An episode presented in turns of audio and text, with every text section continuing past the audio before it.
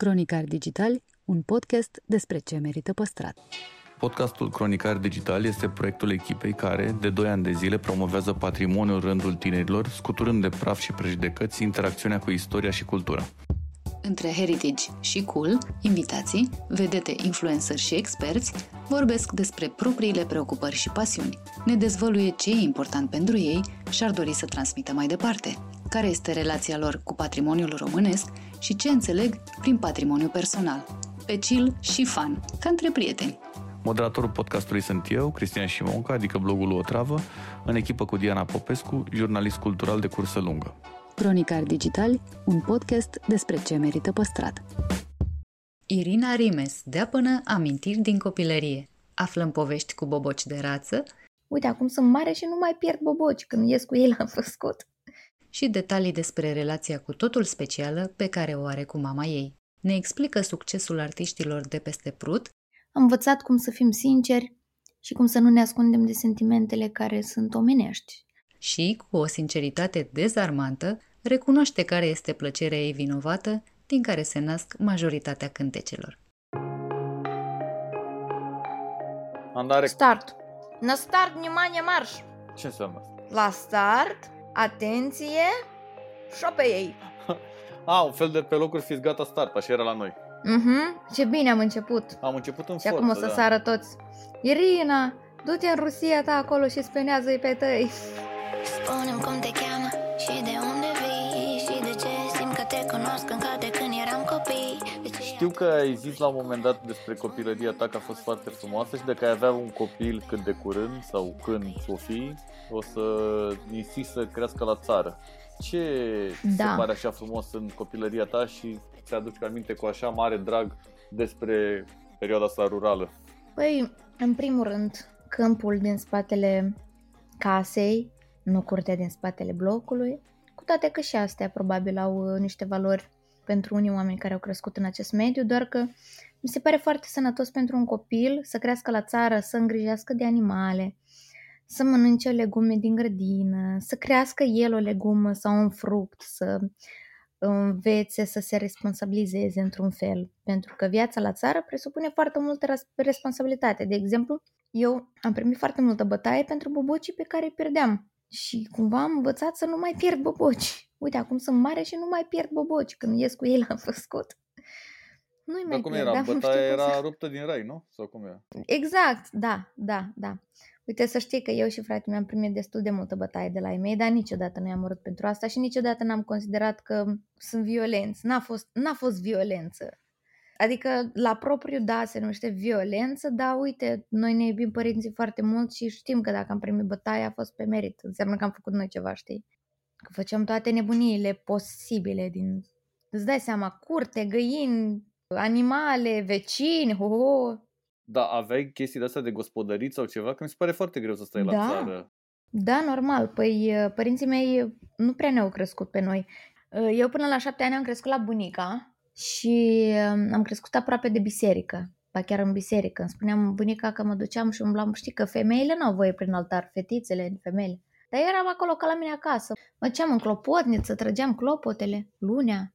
Ce-o treabă eu.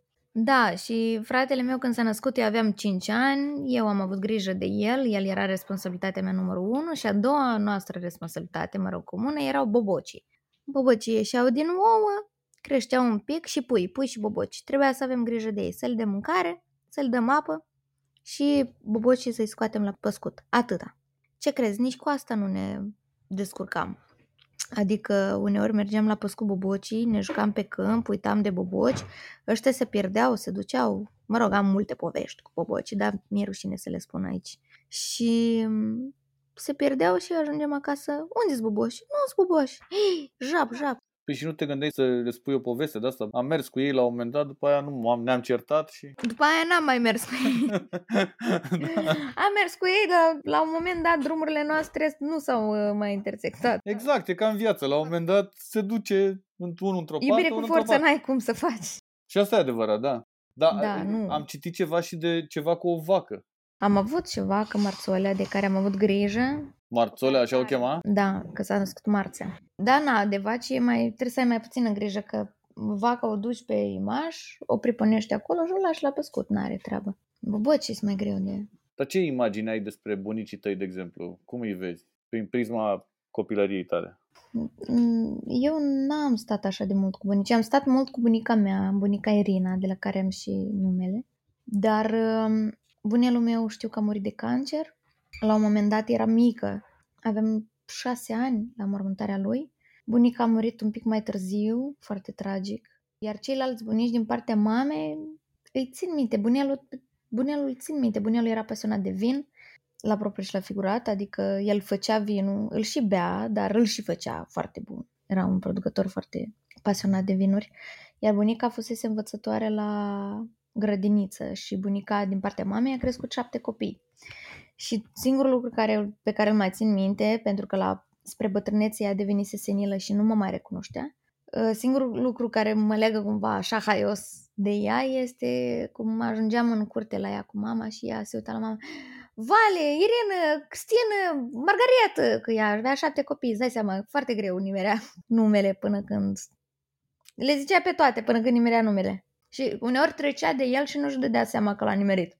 Da, ți aduce aminte și de tot felul de greutăți pe care le aveai, că în diverse interviuri cu care am stat până acum cu oameni de vorbă, copilăria e legată de niște lipsuri. Nu, eu n-am avut nicio greutate. Eu și fratele meu am avut o copilărie foarte frumoasă la țară, iar la țară ai de toate. Și dacă n-ai, îți faci. Părinții noștri nu prea ne-au crescut pe noi pentru că erau plecați la muncă, nu peste hotare, dar mama muncea la primărie, tata muncea la cooperativă și venea o dată pe zi acasă să vadă dacă ne-am făcut treaba, după care mm, au început să lipsească și mai mult, că și-au deschis un business mic, foarte mic, care mai funcționează și astăzi și dădeau foarte rar pe acasă, adică ajungeau da, părinții noștri nu prea ne-au crescut, ne-am crescut mai mult noi pe noi, eu pe frate mi și frate mi pe mine. Părinții noștri au muncit foarte mult pentru noi, nu au putut să ne dea ce, nu știu, ce aveau poate alți copii din clasă, din clasă de la mine sau din alte familii, dar cu siguranță n-am putut niciodată să mă plâng de nimic, de nimic. Și chiar și mai încolo, după ce am crescut și m-am dus la facultate, chiar și atunci. Cum a fost perioada de liceu? Ai plecat de acasă la 14 ani, știu. Cum s-a întâmplat schimbarea asta pentru tine? Eu în liceu eram, am fost, de fapt e cea mai rebelă perioadă din viața mea. Chiar mai rebelă decât facultatea sau, nu știu, perioada asta de maturitate. Pentru că în liceu căpătasem libertatea de a face ce vreau eu, cumva, și aveam dorința asta de a încerca tot, orice, oricând. Doar că n-am, bine, nu m-am dus în extreme niciodată. Mereu am fost fata cu minte. Am, fost, am stat în anturaje proaste, dar eu eram fata cu minte din anturajul prost. Și cumva știam să delimitez ce e bine și ce e rău sau ce ar...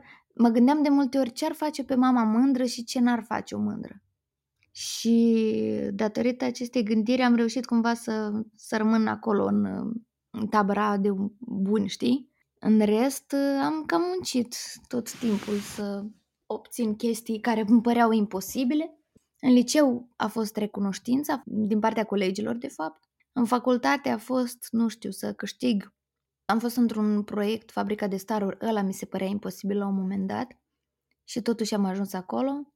Mi s-a părut la fel imposibil să câștig respectul profesorilor mei de la facultate. Și știu că în momentul ăsta e destul de cinic să zic lucrurile astea, dar cumva m-am bucurat la un moment dat că am reușit. Și pe urmă mi se părea foarte imposibil să ajung să cânt în România. Și cam, cred că despre asta a fost la mine toată viața până, până acum, să-mi găsesc challenge-uri care par imposibile la început. Nu știu dacă ăsta e pragul, nu știu dacă aici trebuie să mă opresc, dar cu siguranță știu că asta, nu știu, e motorul vieții mele tot ce vine de Republica Moldova, nu tot ce vine, dar mult din ce vine din Republica Moldova, cel puțin pe partea muzicală, e ceva wow. Ce aveți? Vă dă ceva? Vă pune ceva în mâncare? Zilele trecute vorbeam cu un prieten, discutam, dezbăteam tema asta și am ajuns cumva la concluzia că un rol foarte mare o are influența rusească. Știi, cultura rusească e o cultură în esență foarte vastă și adâncă și cumva noi, cunoscând limba, din cauza că noi cunoaștem limba și având acces la această cultură, am învățat lucruri de acolo. Am învățat cum să fim sinceri și cum să nu ne ascundem de sentimentele care sunt omenești. care uneori sunt tabu, dar sunt omenești până la urmă, le trăim cu toții. Așa cred eu, nu știu, este doar o ipoteză, poate, nu e adevărat. Dar cred că moldovenii au învățat să pună asta în versuri și să cânte asumat lucrul ăsta și cam asta ar fi diferența. Ai vreun cântec pe care l-ascultai când erai copil sau care ți-a rămas în cap în adolescență din asta? A, sunt multe, dar cumva nu alea rusești îmi vin acum în cap. Pentru că nu e vorba doar de muzica rusă, e vorba și de literatura rusă, de teatru rusesc, dar mai ales de film rusesc. Mie se pare Dar când că eram mică ascultam Britney Spears. Mult. Ți-aduce aminte care a fost cel mai complicat lucru sau cel mai greu în adolescență? Când ai stat departe de părinți? Nu mi-a fost niciodată frică să mă duc departe de părinți. Eu abia așteptam să plec de acasă. Păi da, abia așteptam să scap de boboci. Fratele meu când a rămas singur cu boboci, eu, eu plecam și râdeam. Știi, râs din ăla evil, de la, din filme. Așa făceam eu cu fratele meu. Acum să vezi tu cum e să fii singur cu bobocii. Când am plecat, m-am simțit eliberată cumva și mi-a plăcut foarte mult să fiu singură în lume și oricum mereu mi-a plăcut să fiu independentă. Știu că am, am citit la un moment dat despre tine și că spuneai că mama ta ți-a spus în adolescență că eu credeam că tu ești mai puternică, că te-am crescut mai bine, dă două palme și mergi mai departe. Înainte, mama era destul de severă cu mine, mereu a fost. Noi am început să ne spunem te iubesc foarte târziu. Eu, maica mea și frate meu. Abia după ce ne-am separat, abia după ce m-am mutat eu aici. Și maica mea nu m-a, nu m-a înțeles până când n-a venit să facă cunoștință cu lumea de aici, cu lumea din show business, să vadă cum decurg lucrurile, să vadă cât de greu este să menții sau să... Uh, e greu să spun acum, e greu să comansez tot într-o propoziție, nici nu vreau să mă lungesc pentru că e destul de cheesy treaba asta. Dar viața de artist e, e grea, pentru că trebuie să ții oameni la oaltă, pentru că trebuie să găsești cumva firul de aur între a fi tu și a fi și pe placul oamenilor și a fi un catalizator sau un magnet care să țină împreună o echipă, pentru că artistul nu este doar artistul în sine, ce scriu eu, ce debitează mintea mea în studio. Artistul este o, o muncă foarte mare efectuată de o echipă întreagă care are același scop, pasiunea pentru muzică altfel nu merge și trebuie să menții această pasiune pentru muzică și cumva trebuie să împaci și departamentul de management și departamentul de muzică, adică producătorii, și departamentul de video și de foto și toți oamenii care muncesc în jurul tău. Trebuie să împaci și trebuie să ții o echipă unită. Și asta e treaba fix a artistului. Și e greu. Și mama și-a dat seama de lucrul ăsta și acum nu mă mai judecă, acum știe că dacă sunt slabă este pentru că eu mă deschid în fața ei, nu pentru că sunt slabă. Că dacă aș fi fost slabă, n-aș fi reușit să fac toate lucrurile astea. Dacă erai slabă, nu erai. Dar, uh, exact, și cumva și-a dat seama. Mi-a zis la un moment dat, când plângeam la telefon, mama, nu mai pot, nu mai pot. Și zicea, ce cu tine, Irina? Eu așa te-am învățat să fii vulnerabilă, să te calce cineva în picioare, fii tare, dă două palme și mergi mai departe. Iar acum, mama ar vrea să o sun și să-i spun, nu știu, să fiu vulnerabilă în fața ei, dar eu nu mai pot acum să fiu vulnerabilă. Mai ales în ultimii doi ani am trecut prin niște chestii care m-au călit foarte, foarte mult. Și acum sunt un om mai puternic decât ăla despre care vorbești tu, că i-a zis mama Irina și cu tine dă două palme. Acum sunt alta. Da, mi le-am dat eu, mi le-au dat și alții să mă trezesc. Care ar fi cel mai frumos cadou pe care l-ai putea face părinților tăi? O să-l fac anul ăsta. De fapt, mamei mele mai mult o să fie o piesă și mai multe nu vreau să zic, că încă nu știu sigur dacă se va întâmpla, dar părinții mei mereu au fost oameni simpli și modești. Nu le-au plăcut niciodată cadourile pentru că ei consideră că de mult, cel mai multe ori cadourile sunt bani plătuți aiure, degeaba pe chestii pe care le ții în casă și de care n-ai niciodată nevoie. Cu banii ăia poți să faci lucruri mult mai uh, importante decât, nu știu, un cadou simbolic. Pentru ei, cel mai frumos cadou este să vină la mine o dată pe lună, mama să vină să-mi gătească, să-mi facă curățenie, să-mi facă tot felul de chestii, să stea cu mine și tai că mi la fel. Și dacă eu pot să le fac cadouri, în afară de lucruri pe care l-am menționat acum, este să-i pun în mașină și să mergem pe la munte sau pe la mare. Pentru ei asta e top. Și mă bucură lucrul ăsta și mă bucur că pot să-i fac fericiți în felul ăsta. Cred că pentru mulți dintre noi cel mai important sunt de fapt amintirile care rămâi nu neapărat un cadou fizic, o pereche de Adidas. Da, uite, eu uh, odată am fost cu tata la munte și ne-am oprit la cascadă, am uitat cum se numește, aia de pe Transfăgărășanu, când urci înainte să intri în tunel, este o cascadă. Și acolo se vând tot felul de chestii, cașcaval, șorici. Și a cumpărat taică meu șorici și zice, întreabă băiețelul ăla, sare vreți? Zice, da, pune acolo. Și ăla pune, pune mai multă, pune mai multă. Și ăla a pus o grămadă de sare, zic, tata, ce faci? Zice, vreau să-l mănânc doar eu. și a rămas cu chestia asta de fiecare dată când mergem la munte, tata cumpără șorici, îi pune atât de multă sare ca să-l mănânce doar el. Știu că ai zis la un moment dat că îți plac niște tradiții din România. Poți să-mi spui care? Sau care sunt tradițiile care îți plăceau de la tine de acasă? La mine de acasă, de la mine de acasă, îmi plăceau toate tradițiile. Și asta pentru că sunt uh, chestiile care mă leagă pe mine de apartenența mea socială, cumva. Tradiția e ceva ce aș vrea să perpetuez mai departe în familia mea, pentru că eu cred că este cea mai frumoasă modalitate de a păstra frumosul și autenticul. Și cred că chestia asta responsabilizează destul de mult. Într-o lume în care toată lumea fuge după bani, toată lumea fuge după afirmare, după confirmare, cred că e important să avem astfel de pauze în care să ne aducem aminte de ce avem noi mai frumos ca popor. Plus că e singurul lucru pe care nu poate să ne-l ia nimeni. Dacă ar putea să ne ia munții, nu știu, Roșia Montana, să ne ia porturile, să ne ia petrolul, aurul și tot ce avem noi, cultura e singurul lucru care nu poate fi atins decât dacă îl lăsăm noi să treacă. Și e păcat să lăsăm să se piardă, indiferent că e vorba despre moldovenii de peste Prut sau de românii de dincoace. Într-adevăr, de la teritoriu la teritoriu, cum treci un pic de munți, tradițiile se schimbă un pic. Cum treci un pic de prut, într-adevăr, se schimbă un pic, dar la bază sunt aceleași și la bază au aceleași valori. Chiar dacă te-ai schimbat în ultimii ani, ți-ai păstrat aceleași vise, aceeași motivație, același bun simț și educație pe care o ai de acasă. Cât de important e pentru tine lucru, cât de important sunt uh, pentru tine lucrurile astea simple, care sunt de fapt esența cumva.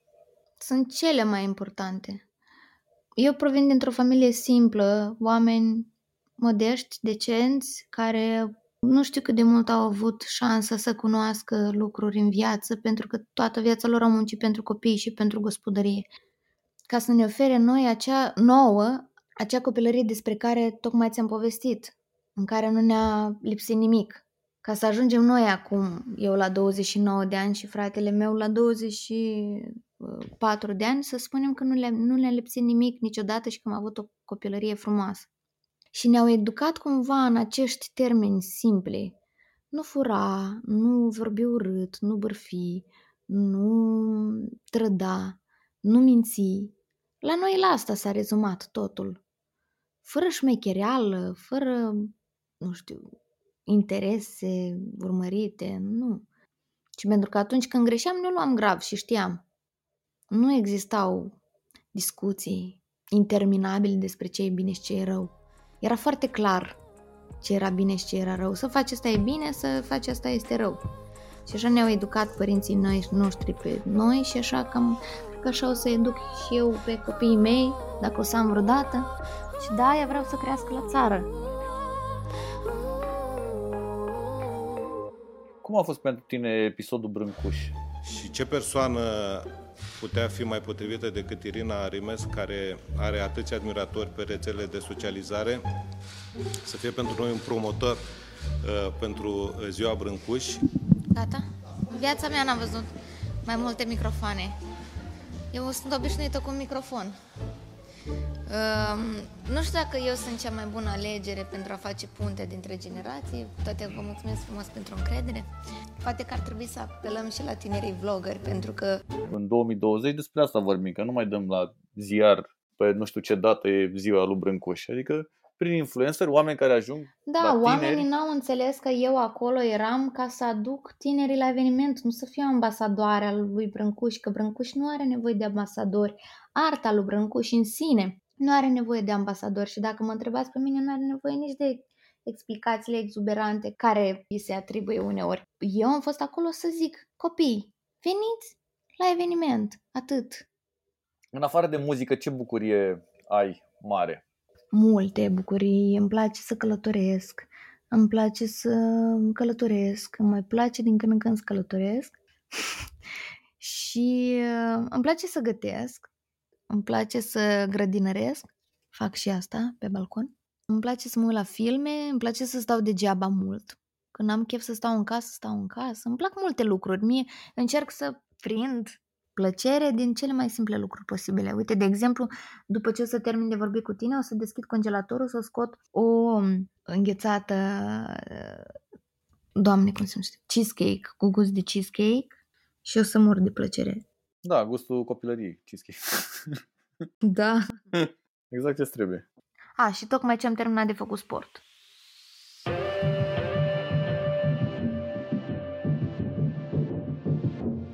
Să trec la o serie de întrebări care sunt scurte și răspunsurile tale pot să fie scurte sau mai lungi sau scurte. Am înțeles, am înțeles unde bați, ok. Nu că el este chestionarul lui Proust, dar nu am niciun fel de problemă dacă sunt mai lungi. Adică, na, trebuie să ne condiționăm. Adică scurte un cuvânt, mai lungi două cuvinte. da, da, da. Ce calitate ți-ai fi dorit să ai din naștere? Dar nu e o calitate, e o abilitate. Se poate pune? Da. Aș fi vrut să am memoria mult mai um, eficientă. Să pot să țin minte multe lucruri. Că mi-aș fi dorit să nu țin minte multe lucruri. Eu da, eu mi-aș fi dorit ca, nu știu, creierul meu să fie un calculator și eu să bag un stick și să pot să descarc informații și să rămân acolo. Asta da. Ai vreun regret mare? Da, dar nu pot să spun. Ai vreo slăbiciune pentru ceva? Da, dar tot nu pot să spun. Care e principala ta calitate? Cred că... Am, dar nu pot să spun, nu? Sau ce? nu, nu. Care era? Cred că omenia. Cred. Tind, tind să cred, sper, nu știu. Știu cel puțin că m-am purtat frumos cu oamenii care au fost în viața mea și am încercat să fiu fair, mereu. Care sunt lucrurile care te fac întotdeauna să râzi? Umorul negru. Ai vreo plăcere vinovată? Deci toate întrebările mă duc la dragoste acum, nu știu de ce. Mă duc cu gândul la o relație pe care am avut-o și cumva mereu mă întorc acolo și plăcerea vinovată și regretul și chestiile pe care am refuzat să le zic mai devreme, se duc acolo cumva. Plăcerea mea vinovată este să mă îndrăgostesc în fiecare primăvară. Se pare vreo greșeală de neiertat? Nu știu, n-am, nu m-am gândit niciodată la asta. Nu, e prea grea întrebarea. În momentul ăsta al vieții mele nu pot să răspund. Ce îți place cel mai mult la alții? Care e calitatea care îți place cel mai mult la alții? Talentul. Care e cea mai mare realizare profesională a ta de până acum? O să zic pe cea mai recentă. Nu știu dacă e cea mai mare. De, mi-am dorit de când eram în facultate să colaborez într-un fel sau altul, sub orice formă, cu Cadebostani. Eram fană Cadebostani, știam toată discografia. M-am întâlnit la un moment dat cu ei la un festival unde eu eram cu DJ Sava luasem premiu în Astana, în uh, Kazahstan. Luasem premiu pentru piesa anului și erau și ei acolo și luaseră și ei pentru Castle in the Snow. Ne-am întâlnit, ne-am cunoscut și peste ani de zile a venit ca de Bostanie la Nevărsi și a cântat și într-un interviu l-a întrebat, da, cu cine vrea să faci o colaborare de aici de România? Știi vreun artist? Și a zis, da, cu Irina Rimes. Wow, deci eu când am citit aia, am murit. Am crezut că gata, aici s-a terminat viața mea și la un moment dat citesc mesaj pe Instagram, mi-a scris el Guillaume. Bună, mă numesc Guillaume de la Cadebostani, vreau să facem o colaborare împreună, dacă ți-ar plăcea, nu știu ce. În momentul ăla am aruncat telefonul și a început să sar în pat, am rupt patul, aveam un pat cu carcasă de lemn. Bine că și aveai un am pat de rupt apă. patul.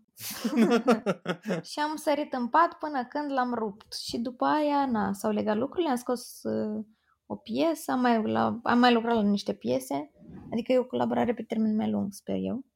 Și ăsta chiar e un vis împlinit. Ai răspuns cumva și la întrebarea următoare. Care a fost visul cel mai greu de împlinit? Ăsta, pentru că nu m-am așteptat niciodată să se împlinească. Ai vreo carte favorită? Da, până în ziua de astăzi cred că rămâne 1984 și e carte din cauza cărei am pierdut trei avioane și un concert la Hard Rock. Primul avion a fost spre București, la Hard Rock, când am avut concert. Al doilea avion a fost spre Berlin și al treilea avion a fost spre Chișinău. Le-am pierdut pe toate trei din cauza acestei cărți și la final de carte, la, ultimul, la ultimele două sau trei pagini, am pierdut și cartea și am terminat ultimele două pagini pe telefon. Există vreun personaj de film, roman, uh, piesă în care te regăsești? Mm, Da, este... E un film francez, se numește Love Me If You Dare sau uh, Jeu d'enfant. E Marion Cotillard care joacă în film și e o rebelă incurabilă, romantică, în comportamentul căreia mă regăsesc maxim. Și cred din tot sufletul că m-a influențat în felul meu de a fi eu ca femeie într-o relație.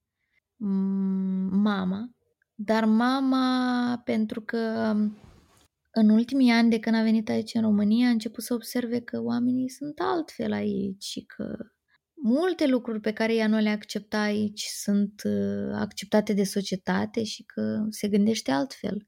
A început să îmbrace blugi, a început să îmbrace tene și ea care mereu era îmbrăcată la rochie de doamnă, știi? A început să învețe engleza. Acum mă sună și îmi spune, Hi Irina, how are you? I eat strawberries. What do you eat? Eu sunt, sunt așa foarte mândră de cum încearcă ea să se reformuleze la vârsta de 50 de ani. Cum încearcă să se rebrânduiască și vrea să cunoască ceva nou. Și am sunat într-o zi și am spus, mama, dacă eu mâine cumpăr aici o casă, nu știu, un Cosmopolis, că am văzut că se vând case, te muți? Zice, Irina, nu știu, Irina. Lasă-mă să mă gândesc până mâine. Iar alți eroi din viața mea ar mai fi oamenii cu care lucrez. Este Bubu, toboșarul meu. El e mereu pe telefoane și nu are doar un proiect, mai are proiectul Aline Ieremia și Ina, se ocupă și de Ina. Și e mereu pe mm, raidere tehnice, pe nu știu ce, discută cu toată lumea. Deci omul ăsta nu are viață efectiv de telefoane și totuși reușește să le pună cap la cap, să facă proiecte mari, să construiască chestii uh, foarte consistente și, și să facă și producție muzicală. Apoi ar mai fi chitariștii mei care îmi sunt și prieteni și copii și ce vrei tu. Sunt toți sunt eroi cumva în jurul meu. Pe toți îi văd ca pe niște eroi și de toți mă agăț ca de niște eroi. Ai vreo amintire frumoasă de la vreun muzeu? Nu cred. Odată am căzut în genunchi într-un muzeu, dar nu se pune asta. Adică am căzut la propriu, mergeam, mergeam, mergeam pe covor și am, am căzut, m-am pedicat și am căzut în genunchi, m-a văzut toată lumea. Și eu eram îmbrăcată o foarte office, că eram, făceam un job de secretară. În rest, nu prea, dar nu prea am vizitat eu un muzee, nu știu să spun exact. Da, ai vreo operă de artă care ți-a plăcut mult? L-am apreciat foarte mult pe Brâncuș pentru simplitate și pentru felul în care se regăsește și folclorul în uh, creația lui. Pentru că, uite, de exemplu, povesteam la un moment dat că eu prima oară când am văzut Coloana Infinitului m-am gândit fix la grinda casei străbunicilor mei. Care e primul loc în care ai fost după ce s-au terminat uh, restricțiile pandemice? Am ieșit cu trotineta noaptea, zilele trecute. Cei drept, abia așteptam să ies prin oraș, mi-era dor să ies cu trotineta. Fix asta am Și cam spus și asta e singura chestie pe care am făcut-o. eu. Dacă ai alege un loc în lumea asta unde să trăiești, în afară de locul în care trăiești, care ar fi ăla? M-aș muta în Barcelona. Atât, probabil, nu știu. Ai vreo clădire preferată în București? Da, clădirea cec. Ai vreo piesă a unei trupe sau unui artist pe care ai putea să o asculți de mai multe ori? uh? Da. Vița de vie, Luna și noi. Care e cel mai bun sfat pe care l-ai primit vreodată? Sunt două. Unu, oricine ai fi fi cel mai bun, dar nu neapărat m-am condus după el, nu știu. Și doi, întâi intră capul și apoi fundul. Vreau să-ți mulțumesc foarte mult, uh, chiar și acum, uite, și înregistrat, ca să nu zici că ți-am mulțumit doar când nu eram înregistrat. Mulțumesc, Să existe Vință. și Și eu îți dovadă. mulțumesc. Mi-a plăcut uh, această discuție. Poezie în viața mea Inimă te recită fără cuvinte Mm-mm-mm. Podcastul Cronicar Digital este susținut de companiile Raiffeisen Bank, Telecom și Lidl România. Partenerii proiectului sunt convinși că, prin educație și cultură, putem deveni cea mai bună versiune a noastră. Arhitectul Eugen Vaida inițiatorul proiectului Ambulanța pentru Monumente, se înclinase turnul la un moment dat din cauza tasărilor inegale, avea o diferență la vârf de 1,20 m. Era un fel de turn din Pisa. vorbește despre salvarea unei biserici de 700 de ani, cum se creează și îndrilă după un meșteșug vechi de secole, Pentru că așa am găsit-o în uh, studiile istorice, am zis să facem exact cum a fost. și despre minusurile restaurării pe sistem românesc.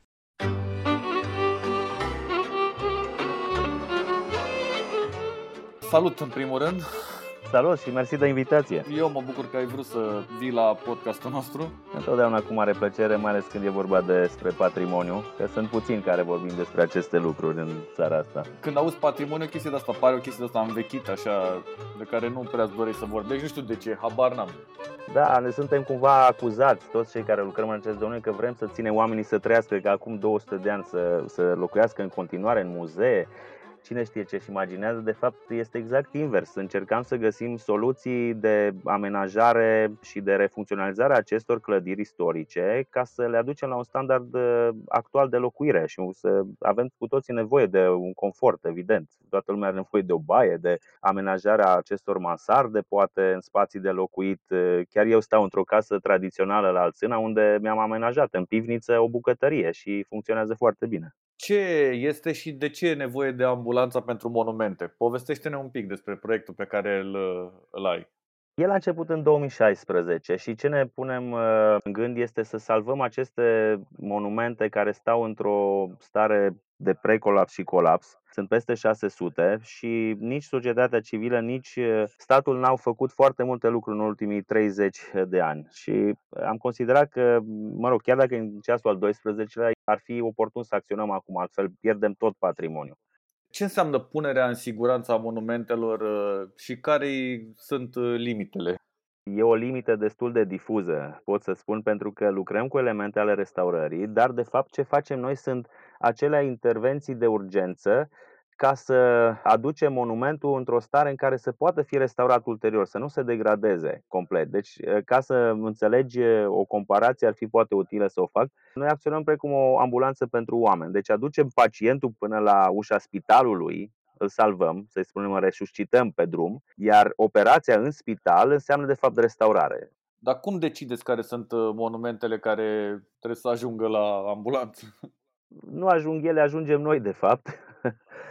La început încercam să-i convingem pe beneficiar să-i ajutăm să-și, să-și pună în siguranță aceste monumente, dar pe parcurs ce ne-am dezvoltat au început să vină ei spre noi, a devenit deja destul de cunoscut proiectul și suntem asaltați de mesaje, oameni care au ceva bănuți pentru materiale, noi să venim cu voluntarii și cu meștri să punem gratuit în siguranță această clădire, ne contactează și ne invită. De multe ori ne oferă cazare sau mâncare și, din păcate, nu avem personal suficient și nu putem să onorăm toate aceste solicitări, mai ales în zonele în care nu activăm, pentru că nu acoperim tot teritoriul național, ci undeva la 35% în acest moment. Aveți patru ani de activitate, corect? Da, da, da, așa este. În 2016 am început cu șase intervenții, un proiect cofinanțat de AFCN și Patriția sa regală Prințul de Wales. De atunci ne-am tot dezvoltat și deja am creat o rețea de șapte ambulanțe funcționale. Mă rog, ultimele două, acum căutăm ceva fonduri ca să achiziționăm uneltele, echipamentele și acea ambulanță, de fapt, este chiar o camionetă pe care am dotat-o cu, cu echipamente și cu materiale și, bineînțeles, are și o benă unde punem materialele de construcție, mai transportăm și voluntari când e nevoie cu ea. Știu că ați salvat zeci de monumente de patrimoniu și printre ele o biserică de 700 de ani. Într-adevăr, sunt multe biserici medievale în țara Hațegului de secolul 13-14 și ploua de multe vreme acolo, pentru că aceste comunități cumva au abandonat bisericile mici, au construit altele noi. Le-au abandonat în sensul că nu își dau seama de valoarea lor și că de fapt ele reprezintă identitatea lor culturală. Noi ce facem este să-i convingem și să-i conștientizăm asupra acestor valori și acolo unde acționăm după ce plecăm, sigur că ei încep să ofere măcar niște lucrări de mentenanță a celor clădiri și să se îngrijească. Deci ce facem noi este de fapt o mobilizare și o conștientizare a comunităților. Acum, biserica din Strei, de care vreau să spun două, trei lucruri, acolo ne-a solicitat părintele și comunitatea de acolo. Primăria a oferit uh, materiale necesare și cu ajutorul a 20 de voluntari am pus în siguranță învelitorile. Am reușit să creăm cea mai lungă șindrilă sau draniță, să-i spunem așa, care s-a făcut, se face în momentul ăsta în România. A fost uh, între 90 cm și un metru, ceea ce a fost fantastică. E foarte complicat să găsești material fără noduri la această lungime, dar pentru că așa am găsit-o uh, în studiile istorice, am zis să facem exact cum a fost și am avut mai mulți voluntari, au venit din toată țara, am avut chiar uh, și copii invitați din localitatea de acolo care au venit, au urcat chiar și în pod, uh, au înțeles ce înseamnă un monument, uh, cum se pune și în drila și asta înseamnă de fapt o sustenabilitate pe care încercăm cumva o să oferim acestor comunități și patrimoniului în general. Ai vorbit mai devreme despre implicarea comunității locale. Cum îi faci pe oameni să se implice? Este un element cheie în uh, acțiunile noastre. De multe ori ai nevoie de o conexiune acolo care să te ajute cu orice ai nevoie. Dacă ai nevoie de apă, dacă ai nevoie de niște unelte mai speciale sau dacă ai nevoie de uh, lemn care se găsește doar în zonă. În general, comunitățile ne oferă cazare și mâncare. De multe ori vin și la fața locului și ne ajută cu munci mai ușoare, precum uh, transportul șindrilei vechi uh, sau uh, chiar transportul șindrilei noi, desprăfui podul, de multe ori ne oferă materiale în plus pe care nu le avem și am avut și cazuri în care chiar ei s-au ocupat de fundraising pentru a achiziționa materialele, pentru că au organizat concerte. Am avut la Biserica din Brusturi, de fapt, comunitatea de la Brusturi din Sălaj a organizat un concert caritabil în Zalău, unde chiar ei au donat, au venit la concert și cu ocazia asta au donat, au venit și oameni din Zalău și au donat. Deci se implică foarte, foarte tare și este un fel de, să spunem, indicativ de, de succes pentru noi, pentru că țelul este ca aceste monumente să fie asumate în continuare de comunități, altfel se degradează din nou. Și atunci implicarea lor ne arată cumva că și ne asigură că pe viitor ei se vor îngriji de acest monument, pentru că nu și-au dat seama poate de valoarea lor sau n-au știut cum să acționeze, pentru că și aici avem un oarecare rol să îi convingem pe proprietari și comunitățile în general că se poate acționa destul de ușor uh, dacă faci o documentație sumară pentru punerea în siguranță a monumentelor. Ei se cam tem. Un monument este întotdeauna văzut ca o chestie pe care nu poți să, de care nu poți să te atingi pentru că vine Ministerul Culturii și te îți oprește lucrările. Și atunci ori fac uh, lucrări cum pot ei și uneori, da, sunt uh, ilegale sau nu fac deloc și atunci apelează cel mult la cineva care poate să-i ajute ca noi. Dar suntem puțini, adevărat. Cum poate cineva interesat să devină voluntar să apeleze la voi? Este foarte simplu. Noi comunicăm foarte bine pe Facebook, anunțăm de cele mai multe dintre intervențiile, anunțăm cu 2-3 săptămâni înainte, invităm voluntarii să se înscrie. Nu trebuie să fie neapărat specialiști în restaurare, găsim fiecare un loc acolo, poate că nu toți vor bate șindrile pe acoperiș, dar ne vor ajuta la transport, la partea logistică, poate chiar la documentație uneori, la măsurători, deci lucruri mai simple. Evident că cei care au un oarecare talent uh, în domeniul construcțiilor și o oarecare experiență, sigur că cu ei lucrăm mult mai mult. Și partea bună este că și învață foarte multe lucruri, pentru că dacă nu vii la fața locului și nu pui mâna pe un moment, nici nu înțelegi care e valoarea lui și cu siguranță nu l-ai proteja sau nu te-ai preocupa în continuare de el dacă nu vii la fața locului. Care a fost cel mai dificil uh, proiect uh, pe care l-ai avut până acum? Am avut la Sălaj, în, uh, la Brusturi, am avut o bisericuță de lemn, foarte micuță, dar cu probleme foarte mari. Acolo se înclinase turnul la un moment dat din cauza tasărilor inegale, avea o diferență la vârf de 1,20 m și 20 era un fel de turn din Pisa. Și inginerii ne-au propus să-l demontăm și să-l reconstruim drept. Iar eu am spus că am putea să îl îndreptăm chiar așa în poziția în care este, să nu mai dezasamblăm. Am reușit să-l rotim cu niște vinciuri sub care am stat, chiar a trebuit să steau chiar eu ca să prinde curaj cumva colegii mei și să dau la manivelă, cum s-ar spune. Și am reușit acest lucru, am și schimbat unul dintre stâlpii aceștia pentru că era fulgerat și despicat în patru, a trebuit să-l să consolidăm turnul și să-l despicăm.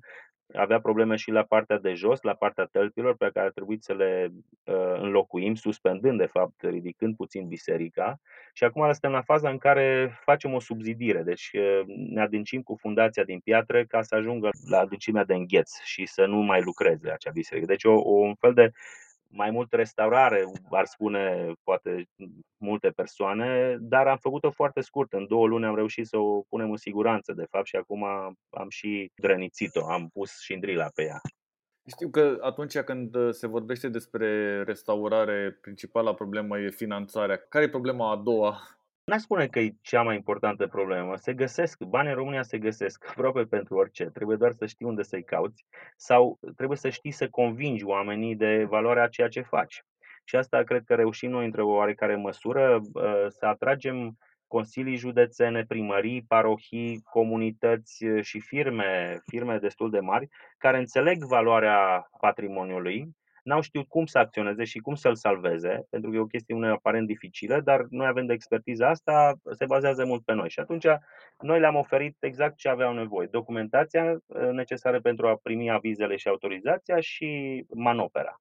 Apelăm în general la multinaționale care sunt patronate de oameni din România, deci de români, dornici să sprijine dezvoltarea acestei țări, inclusiv în domeniul patrimoniului și evident și din donații private. Avem foarte mulți oameni care provin dintr-un sat, fie ai satului care au făcut carieră la oraș sau au plecat în străinătate și trimit înapoi niște bănuți pentru școala din comunitate pe care o punem în siguranță sau pentru biserica în care ei au fost botezați sau pentru halta CFR. Deci oameni care se atașează cumva sentimental de aceste uh, monumente și sunt foarte, foarte mulți. Deci e destul de, de ușor să facem rost de bani. Evident, niciodată nu sunt suficienți pentru că vrem să dezvoltăm și mai tare această ambulanță, dar sigur că oamenii sunt în principal uh, problema. Știu că ați luat uh, premiul Europa Nostra pentru educație și formare. Poți să-mi povestești un pic despre, despre treaba asta? Da, este premiul Comisiei Europene pentru patrimoniu și este, așa spune, cel mai important premiu în domeniul patrimoniului. Suntem foarte onorați și onorați sunt uh, și bucuroși colegii mei voluntari, în primul rând, care au muncit zile întregi și unii cred că au adunat și 3-4 luni uh, pe șantiere. Au renunțat la foarte multe lucruri și e un premiu bine meritat. Uh, noi am câștigat la secțiunea de conștientizare, educație și formare, deci nu pe partea de conservare, deși facem și conservare, uh, pentru că impactul nostru asupra uh, voluntarilor și a studenților, care de multe ori sunt uh, studenți de arhitectură, geografie, turism, inginerie, arheologie și așa mai departe, efectiv ei fac formarea practică pe teren cu noi și se bucură foarte tare pentru că în universități nu au posibilitatea asta de multe ori. Evident că și comunitățile, meșterii de acolo pe care îi implicăm și ei mai învață niște lucruri, noi învățăm de la ei, deci lucrurile astea sunt importante. Patrimoniul imaterial din, din patrimoniul material este la fel de important și premiul a fost dat pentru exact pentru această capacitate de a mobiliza comunitățile, de a implica voluntarii, de a aduce noi audiențe în patrimoniu din partea celor care poate n-au fost niciodată la un moment și n-au, sau n-au văzut lucrări de construcție, n-au înțeles problemele. Și cred că ăsta este de fapt ă, scopul nostru de a face acest patrimoniu popular tuturor. Și acum participăm la încă un premiu, Public Choice se numește, laureații premiilor europene intră într-o competiție pentru votul publicului. Și se poate intra pe uh, voteeuropanostra.org uh, și se poate vota proiectul Ambulanța pentru Monumente. Cred că avem uh, ceva șanse să luăm și acest premiu dacă se mobilizează lumea din România, evident. Ce zic oamenii voluntari după ce ajung să facă parte din acest proiect? Mulți dintre ei se reîntorc la intervențiile noastre pentru că se creează o rețea și networking, comunicarea este mediul în care trăiește de fapt patrimoniul. Află lucruri unii de la alții, de la noi, noi de la ei. Evident că ne interesează nu numai dacă au experiență în patrimoniu și nu discutăm doar despre patrimoniu, discutăm și despre natură. De exemplu, am avut la Bisericuța din Lungșoara un copac foarte înalt pe care comunitatea vrea să-l taie, el având în trecut rolul unui paratrăznet, să spunem așa, și un rol de a scoate umiditatea din pământ și vreau să-l taie pentru că deja avea un paratrăznet nou. Și atunci i-am convins că și copacii sunt importanti, natura este importantă, este de fapt o comuniune între patrimoniu și natură și am reușit să salvăm acel copac, am tăiat câteva crengi ca să îi rărim coroana și să nu mai uh, fie pericol de prăbușire și așa abordăm, uh, abordăm lucrurile. Deci asta învață voluntarii nu doar partea de patrimoniu, ne interesează și ce mâncăm, descoperim mâncăruri noi, gastronomia locală, uh, ne gătesc oamenii din sat. Deci absolut tot patrimoniul este important și cred că de aia și vin cei mai mulți. Nu doar pentru acea bisericuță sau acea școală sau acea moară pe care o salvăm. Care e situația fondurilor europene în acest domeniu? Oh, asta e o întrebare, o întrebare, nu aș spune grea, dar, mă rog, cu, cu cântec așa, pentru că nu ducem uh, lipsă de finanțare. România a reușit să atragă foarte multe fonduri în domeniul restaurărilor și chiar este o competiție mare. Nu toate proiectele care au depus au și primit. Însă, din păcate, cu aceste fonduri s-a distrus mai mult patrimoniu pe perioada în care s-a implementat decât l-a distrus natura în sine, decât uh, dacă l-ar fi lăsat, uh, să spunem așa, să se degradeze încă 3-4 ani. De ce spun asta? S-au făcut niște restaurări improprii pentru că România nu are capacitatea în momentul acesta să facă restaurare nici măcar la nivelul notei 5. Nu avem meșteri suficienți, nu avem meșteri calificați, nu avem uh, firme care să fie să aibă experiența asta. Nu avem certificarea produselor tradiționale și nu pot fi folosite pe fonduri europene dacă vorbim de piatră, țiglă veche sau țiglă manuală, var stins și așa mai departe. Nu putem face aceste lucruri. De asemenea, sunt foarte puțini specialiști, iarăși e o problemă destul de mare și mulți dintre ei nu au experiența aceasta a proiectării. Deci sunt foarte multe probleme și atunci soluția pe care o propun eu este cea în care avem deja o experiență și cred că ar putea crea o un fel de paradigmă în domeniul restaurării și, un, de ce nu, un model pentru țările vecine din Balcan care au aceleași probleme. Ce ar trebui să facem este să folosim acești bani, sunt probabil 300 de milioane de euro, care ar trebui să se ducă nu către restaurare, ci către această punere în siguranță, care este mai puțin uh, ofensivă, să spunem așa, și nu distruge atât de mult uh, patrimoniu. Deci uh, ar trebui să punem în siguranță la nivelul învelitorilor, sprijiniri de ziduri, drenarea corectă a apelor, fixarea picturilor. Cam asta ar trebui să facem pentru că acești bani ar trebui să ajungă la toate monumentele. Nu are rost să restaurăm 40-50 de monumente și alte sute de monumente zac încă în această stare de colaps și precolaps. Ar trebui să privim patrimoniul per ansamblu și să folosim acești bani câte un pic pentru fiecare monument, să-l punem în siguranță pentru 10, 15, 20 de ani, până când vom avea această capacitate de a-l restaura într-un mod adecvat.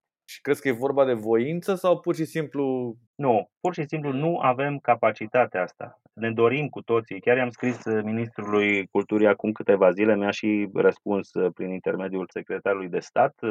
Mi uh, se pare interesantă această abordare de a pune în siguranță patrimoniul, de a nu-l mai restaura. Și nu e o problemă de bani sau de dorință. E o problemă de capacitate. Cum vezi uh, rezolvarea acestei probleme? Prin implicarea noastră a tuturor? Da, cu siguranță. Patrimoniul acesta nu poate fi salvat cu 400 de specialiști. E nevoie de o masă critică care să se intereseze de acest patrimoniu. Avem nevoie de organizații în toate regiunile, care să se preocupe, care să tragă un semnal de alarmă, pentru că multe clădiri au fost salvate pe motiv că unele ONG-uri au tras atenția sau s-au zbătut să facă rost de fonduri inițiale sau să mobilizeze comunitățile, ceea ce facem și noi, evident. Uh, și de aceste lucruri avem nevoie, de comunicare, de oameni cât mai mulți și de comunicare. Asta este, de fapt, totul în, în patrimoniu. Bani se găsesc, uh, după cum ți-am spus, să, să facem rost de niște fonduri de la, chiar de la autorități despre care toată lumea spune că nu se mișcă și nu fac nimic în acest domeniu. Ele își doresc, dar nu știu cum să facă și odată ce i-ai convins că ai această capacitate de a ajuta, sigur că interacționăm cu toții. Da, deci e nevoie de o masă critică și de audiențe noi pentru patrimoniu, din partea celor care poate nu s-au interesat până acum de o bisericuță, de o cetate, de aceste mori frumoase din Banat, chiar situri arheologice. Acum lucrăm pe cetățile dacice de la Costești, pe care pur și simplu plouă. Cumva, dacă te uiți afară, toată lumea are grijă de patrimoniu. Noi ne uităm la el și ne așteptăm să nu mai fie, ca să facem și noi ceva, un bloculeț. Da, așa este. Mulți fac bloculețe, dar să știi că mulți deja au început să se mute la țară. Mă rog, alt subiect interesant pe care poate nu merită să dezvoltăm, că nu e timp. Dar lumea e tot mai interesată și, într-adevăr, în Occident, dacă vorbim de Anglia, există o asociație care are 5 milioane de membri. Adică un sfert din, din populația României este membru într-o asociație de protejare a patrimoniului, National Trust, și ca ea sunt multe altele. Deci cred că în Anglia toată lumea este membră într-o organizație de patrimoniu și de protecția naturii. Crește acest fenomen și la noi, dar acum, sincer să fiu, în acest proiect în care sunt implicat, eu am o poveste mai personală. Fiind copil de la țară, mă jucam, bineînțeles, și scotoceam în toate podurile clădirilor vechi, acolo ne ascundeam și așa am prins cumva drag de, de ele. Și atunci mi-am promis că atunci când voi crește și voi avea posibilitatea să le salvez, o voi face. Așa m-am întors acasă de la București acum 8 ani, cu gândul de a salva patrimoniul de aici. Nu aveam în momentul acela niciun proiect, nu aveam din ce să-mi câștig existența, dar eram sigur că voi reuși să fac acest lucru. Și într-o oarecare măsură cred că am și reușit până în acest moment. Bineînțeles că mai sunt de salvat foarte multe lucruri, dar toate lucrurile frumoase care se întâmplă în țara asta, cred că pleacă de la oameni care au avut o viziune sau au avut o dorință și și-au urmărit acest scop dincolo de câștigul financiar. Și cred că suntem tot mai mulți.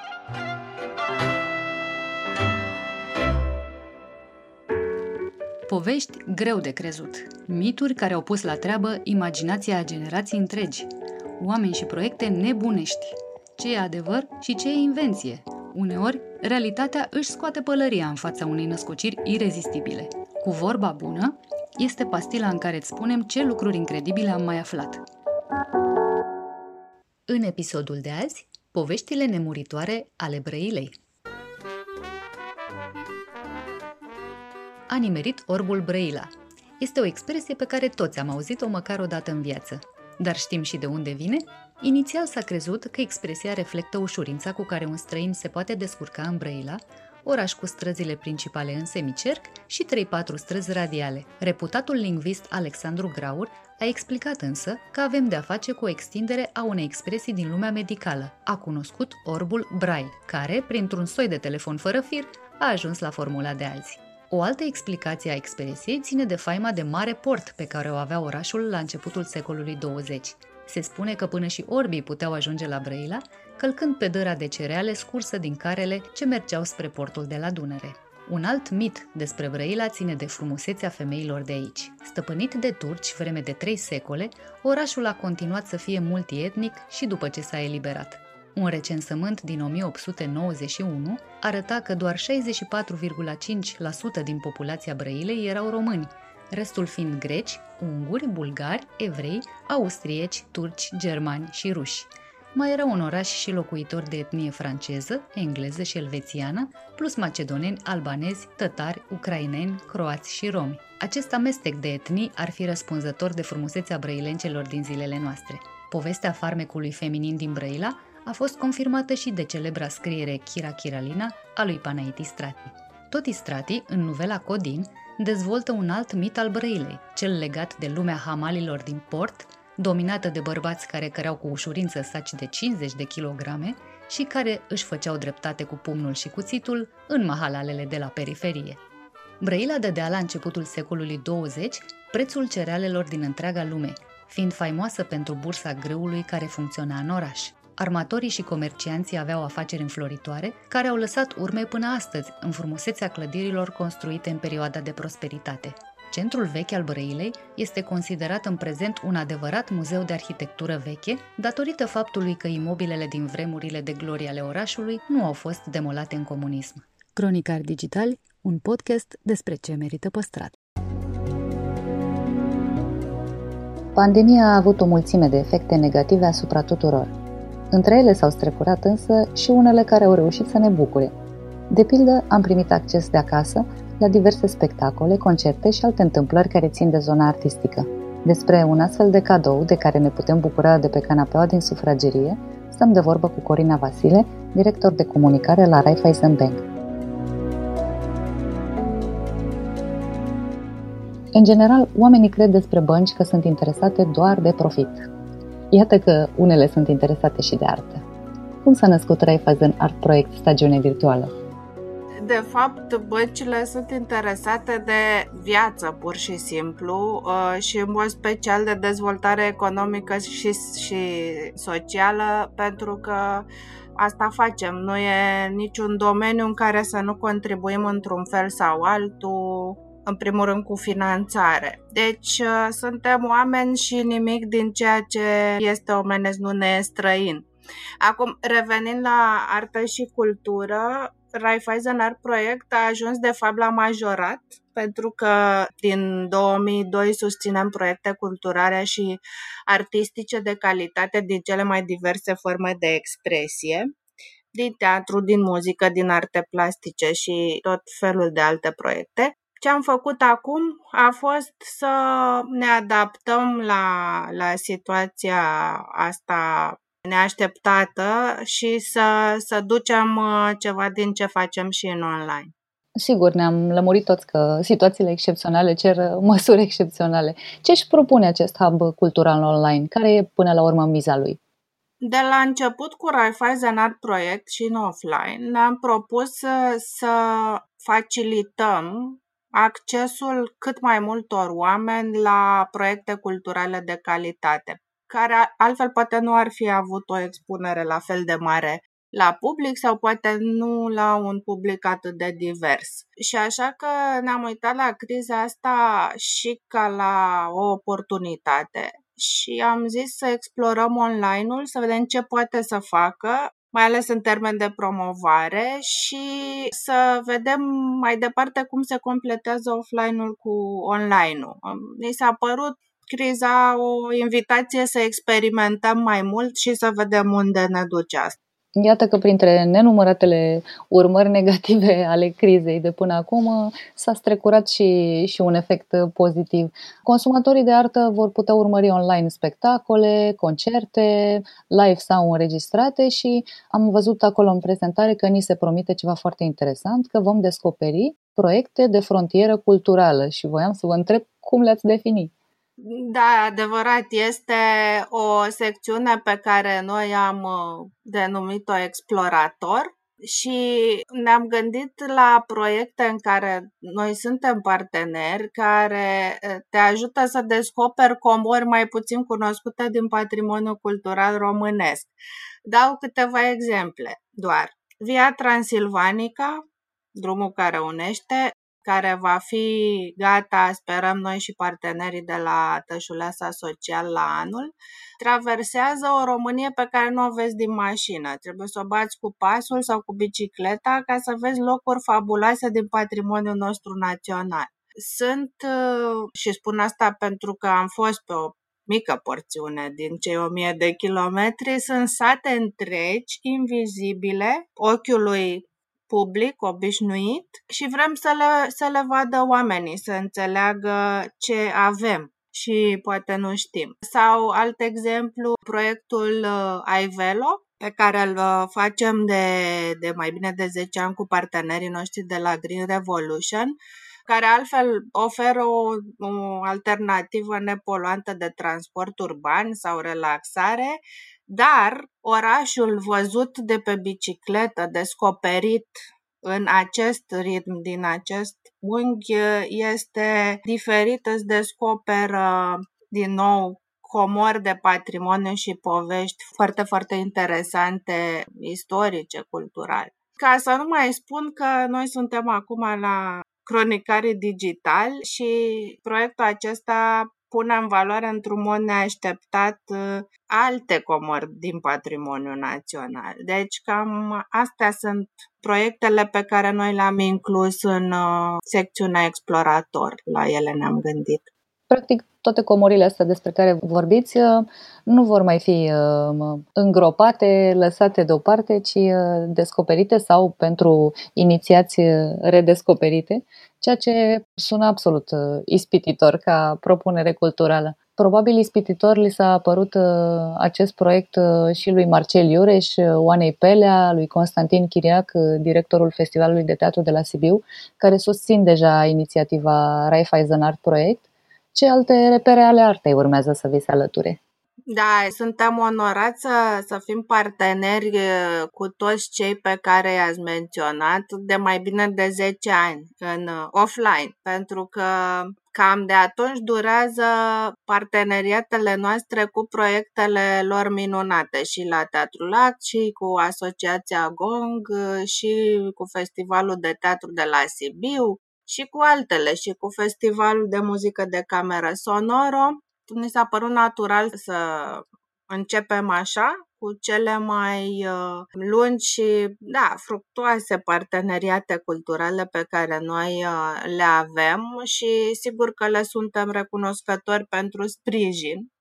Cum au început discuțiile cu ei despre această prelungire uh, online în stagiunea virtuală, ne-am trezit cu toții ușor bruscați de realitate și restricțiile pandemiei și am făcut ce facem de obicei. Încercăm să facem ce se poate cu ce avem, să mergem mai departe și mai ales în cazul lor totdeauna fac lucruri care vor să încurajeze, să ducă mai departe, să dea un exemplu bun și speranță celor din generațiile mai tinere, artiștilor și lumii în general. Și asta am făcut împreună. Mai urmează și, și alți, cum să zic, parteneri și invitați foarte interesanți. Sperăm tot să revenim cât mai curând la normal. Cum va arăta continuarea stagiunii virtuale în viața reală odată ridicate restricțiile? La ce să ne așteptăm? Păi, cum, cum am zis, mai degrabă, stagiunea virtuală e o prelungire în online a vieții reale și mai departe, asta spuneam, ne încercăm să descoperim împreună cu partenerii noștri din viața reală cum o dezvoltăm mai departe, cum continuăm o călătorie din, dintr-un mediu în celălalt, ce se potrivește mai bine în offline și ce în online. Dar în orice caz, online-ul și, și de asta l-am, l-am și adoptat, este un mediu foarte bun să promovezi, e un mediu foarte bun să depășești situații de astea imposibil de depășit aparent și să ajungi la oameni care poate altfel nu ar avea cum să ajungă la acest la aceste spectacole din diverse motive, fie că sunt uh, logistice, da, vorbim și de oameni din, uh, din orașe mai mici, care poate nu au o sală potrivită de spectacole, chiar dacă am putea să facem asta offline, sau oameni care nu au cum să ajungă, poate din motive financiare, cine știe. E un fel de punte canalul acesta. Absolut. Am văzut deja că există foarte mulți oameni avizi de, de spectacole, de concerte, tot ce se transmite online din, din zona aceasta a avut, a avut în ultimele luni un succes fabulos.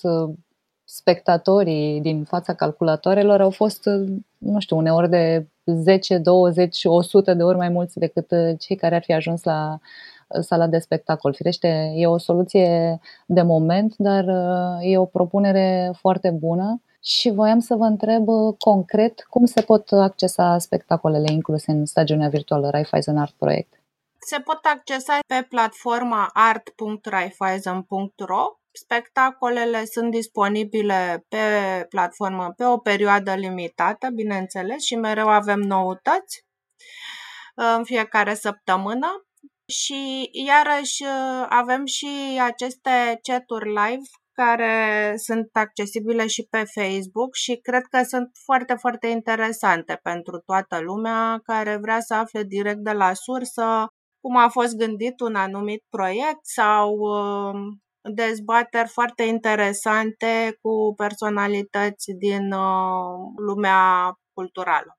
Încă o veste bună, avem acces și la culise. Poate că mulți ar spune, păi ce mare lucru pierdem dacă nu avem spectacole de teatru sau concerte, sunt probleme mult mai mari în perioada asta. Firește, au dreptate în felul lor, dar până la urmă ce riscăm să pierdem dacă ne îndepărtăm de artă?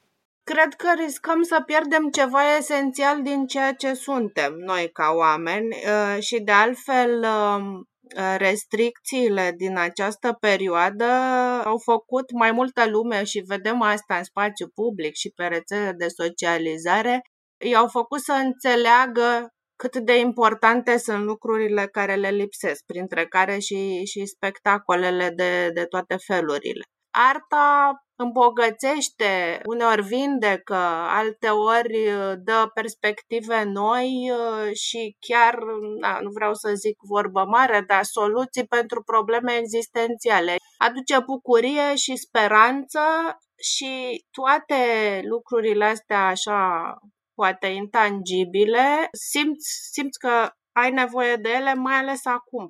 Asta e ce am, ce am constatat noi cu toții și cred că foarte, foarte mulți oameni după cum am văzut că sunt discuțiile.